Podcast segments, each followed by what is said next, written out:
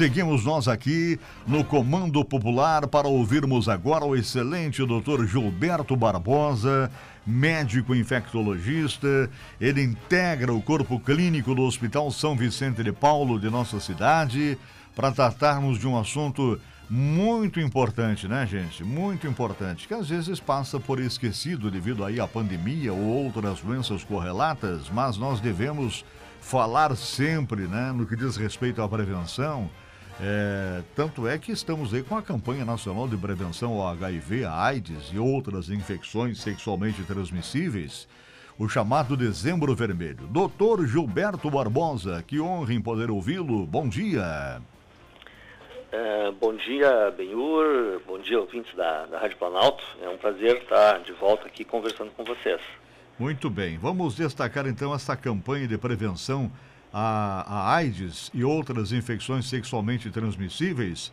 É, esse dezembro vermelho, né, essa campanha instituída inclusive por lei, ela marca uma, uma mobilização na, na luta contra o vírus HIV. Num primeiro momento, assim, doutor eh, Gilberto Barbosa, alguns dados estatísticos né, sobre essa terrível doença que também é o HIV-AIDS? Uhum. É, bom, olha só, que a gente pode destacar? Essa campanha, né, ela é uma iniciativa da Organização Mundial da Saúde e, e já tem, assim, mais de, de 30 anos aí de, é, vamos dizer assim, desse, dessa data. É, é, só para a gente ter uma, uma, uma, noção, né, hoje no mundo nós temos, no mundo, primeiro falando do Brasil, né, no Brasil hoje nós temos mais de, de um milhão de, de, casos de pacientes com, com, com AIDS, né, é, com infecção pelo HIV, e, vamos dizer assim, registrados em, em acompanhamento. esse número é um número que ele teve uma, uma evolução é, que a gente, se a gente for avaliar assim nos últimos, nos últimos anos, né, é, pegar, por exemplo, os últimos 5, 6 anos, aí a gente tem tido uma redução né, do número de, de casos novos, né, ou seja, o número de detecção de casos vem, vem diminuindo no, no Brasil como um todo. Então, esse é um dado positivo. Né? É, o Rio Grande do Sul, uh, nesse aspecto, ele tem se mostrado também nesses últimos anos como uma das, dos, dos locais que a gente tem uma, uma incidência maior de, de infecção. É, principalmente na região de Porto Alegre, né, na região de Porto Alegre e na Grande Porto Alegre. É, mas há essa tendência de redução do número de, de novos casos, né? Então esse é o dado positivo, né? É, uma outra coisa que é importante a gente chamar atenção com relação a, dizer assim, a estatística, né, é, é, que nós, nós observamos, né, é, com nessa evolução, né, de, de dos casos que é, houve uma, uma, um aumento, principalmente em adolescentes, né, no, naquela população mais idosa, e nos pacientes e, e, na população mais jovem, então nesses extremos, mas principalmente nos adolescentes, né? É, só para se ter uma ideia, quando a gente compara nos últimos 10 anos, na faixa etária ali dos 15 aos 19 anos, né, a gente teve uma, uma, um aumento de três vezes o número de nove, novos casos entre então, esses adolescentes dessa, dessa faixa aí dos, dos 15 aos 19 anos.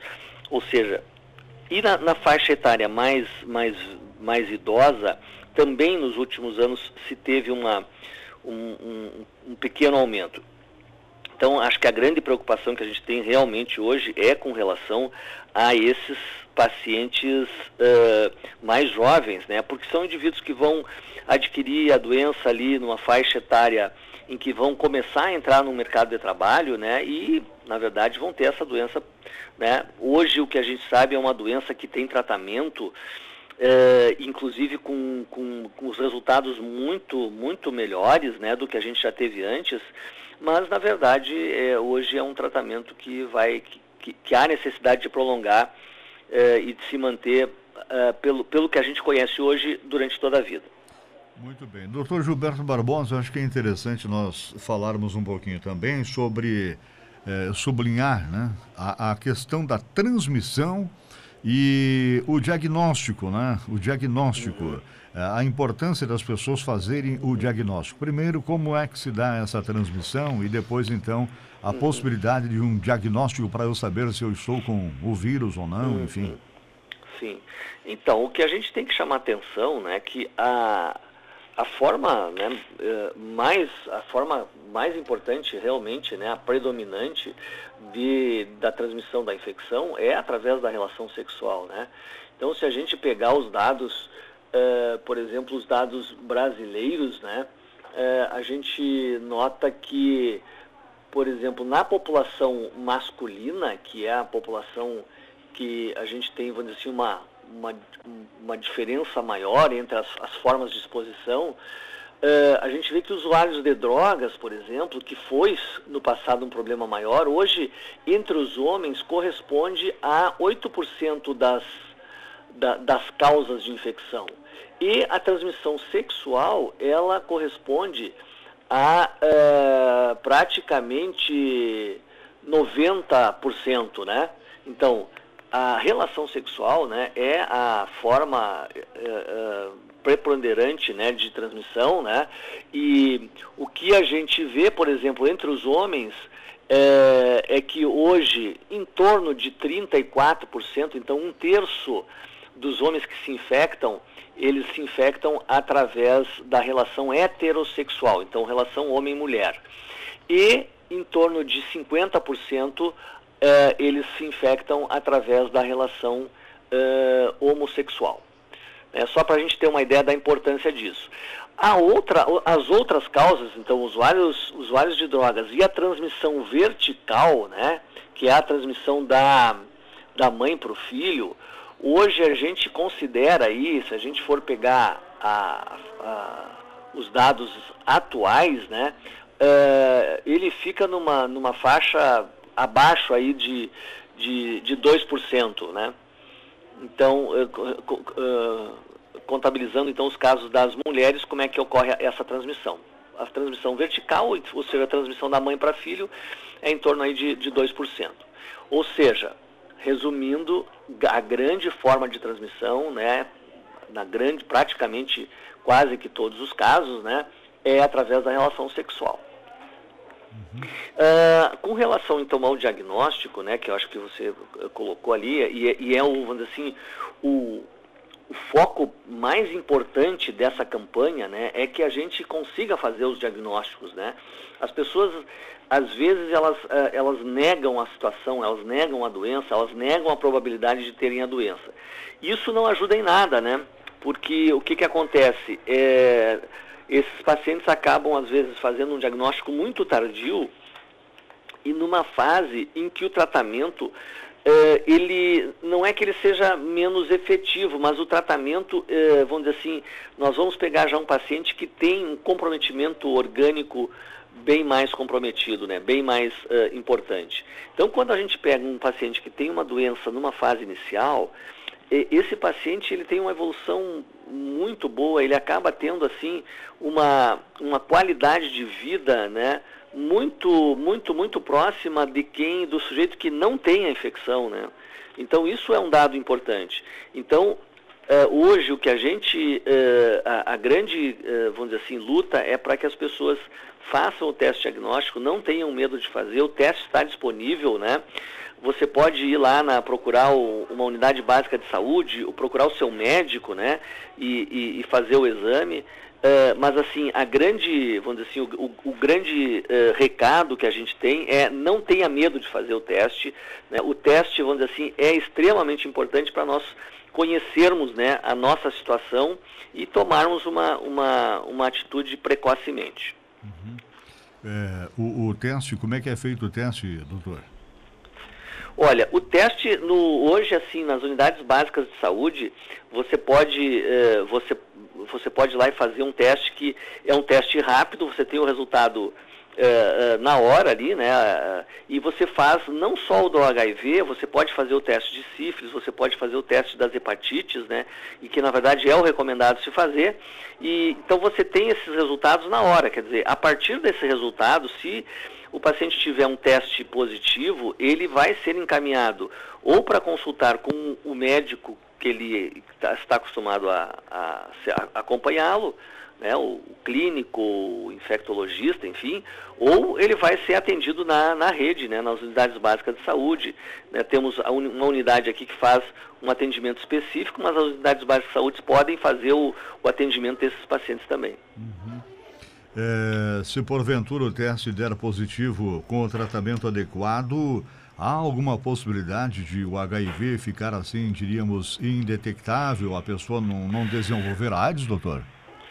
Sim, então, isso é o, isso é o, é, é, é o grande objetivo que a gente tem fazendo um diagnóstico precoce.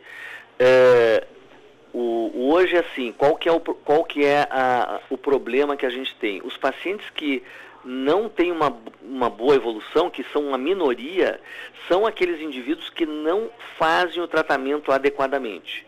O paciente que ele faz o diagnóstico precoce e que faz o tratamento adequadamente, é, como regra, eu vou dizer assim, com os tratamentos que a gente tem agora, em três meses ele não tem mais vírus detectável, na grande maioria das vezes. Ou seja, esse paciente hoje tem um, uma, uma, um parecer da, da Sociedade Brasileira de Infectologia que é, define como se o sujeito tiver uh, indetectável, ele não é transmissível, ou seja, ele não transmite mais o HIV. Então essa é um, eh, se ele tem um, uma, uma, um teste que é indetectável e ele está fazendo o tratamento adequadamente, ele é considerado um não transmissor do vírus. Então, do ponto de vista não só para aquele paciente, mas para a sociedade como um todo, isso é um avanço enorme. Agora sim, doutor, é, tipo, um, um abraço, uh, um, um, um, compartilhamento né, de, de, de, talheres, pratos, copos uh, com as pessoas que, que, que estão com doenças, eu, eu posso ser atingido ou não? É, esse, vamos dizer assim, essa, essa dúvida, essa questão, né, que é uma, é uma, uma questão uh, reincidente, né, uma boa pergunta que tu fazes aí, Benhur. É, talvez isso seja é, a, a, a situação que quando as pessoas não conhecem, às vezes elas se afastam do indivíduo que tem um diagnóstico de HIV positivo. Então, o que que, qual que é a, a, abordagem que a gente tem hoje? Né? A doença ela não, não tem transmissão por essas formas, pelo, aba, pelo abraço, pelo, pelo beijo, pelo, pelo aperto de mão, pelo, pelo uso de talher, né? O, a transmissão a gente já viu, né? Nós, nós comentamos anteriormente ali, 90% é na relação sexual. A transmissão através do sangue é, hoje no nosso meio é extremamente incomum, né? Pode ter algumas vezes lá a questão da, da transmissão pela, por uma picada, por um acidente, né?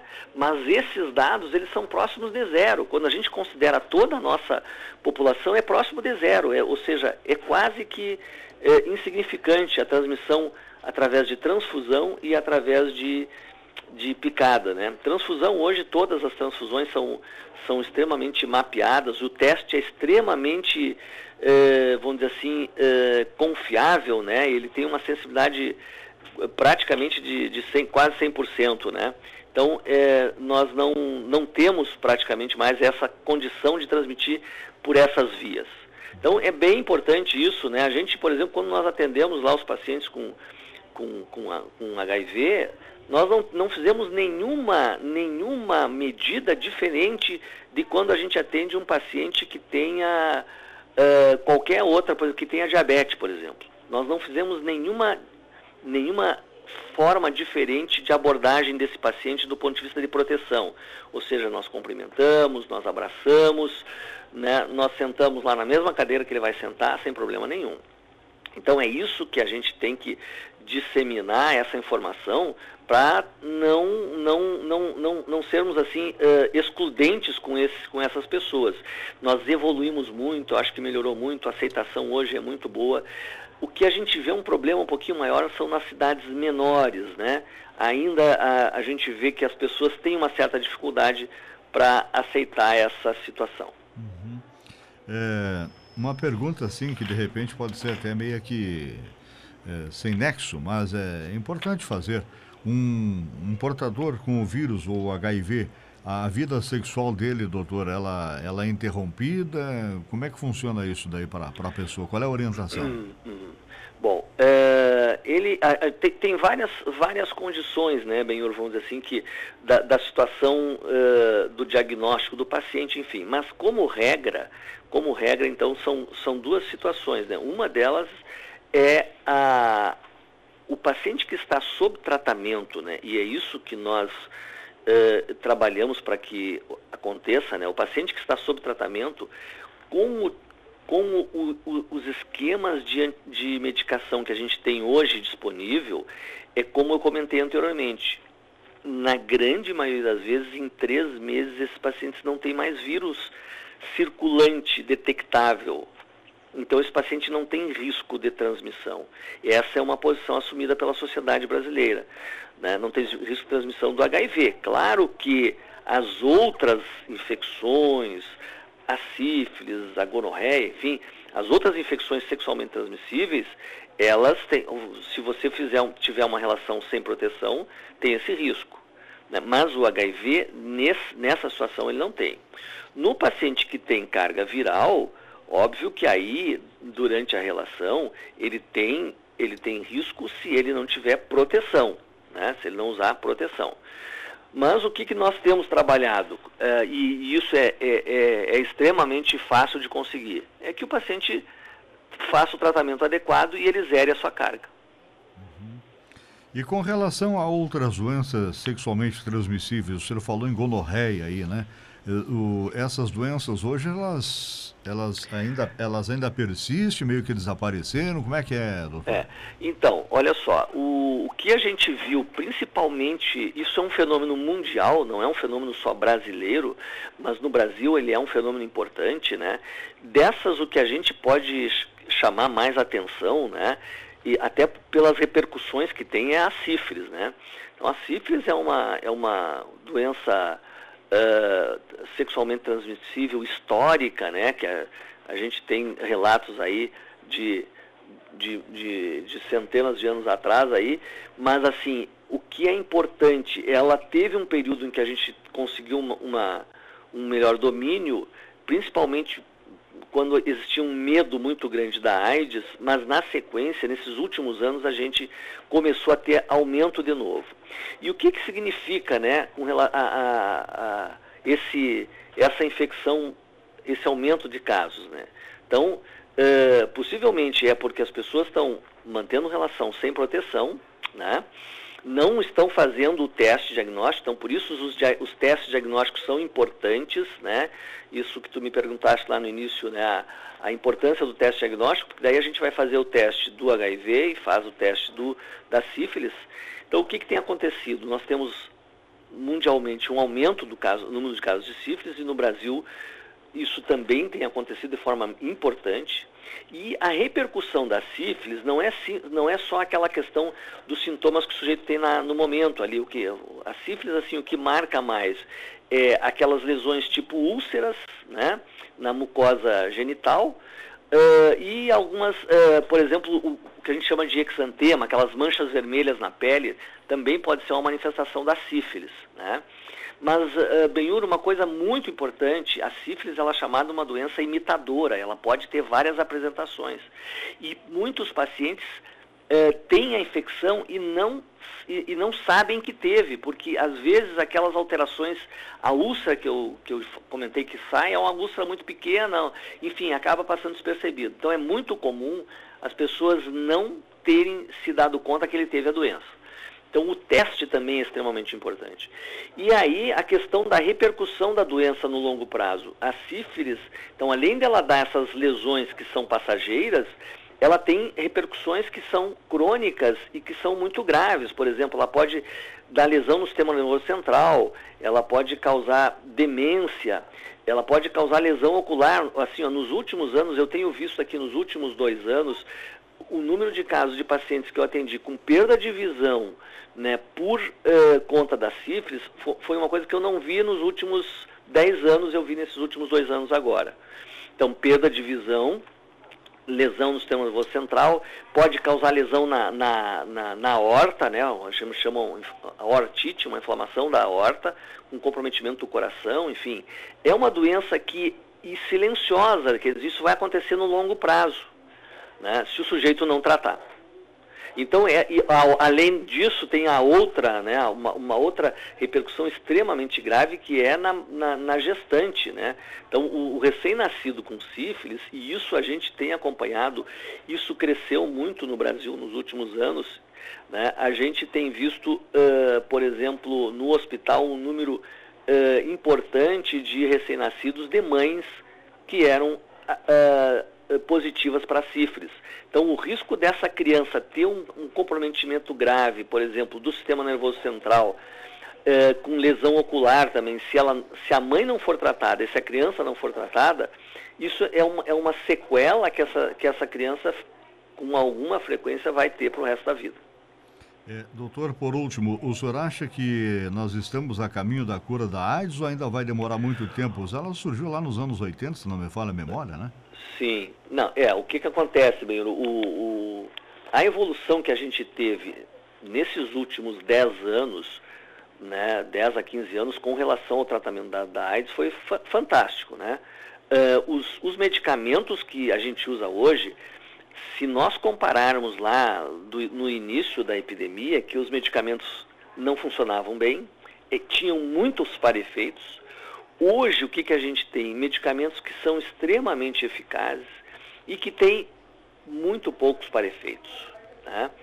E, mas, óbvio, hoje a situação do momento é o que? Eu tenho que tratar e vou manter tratando o resto da vida. Essa é a, essa é a, é a perspectiva do hoje.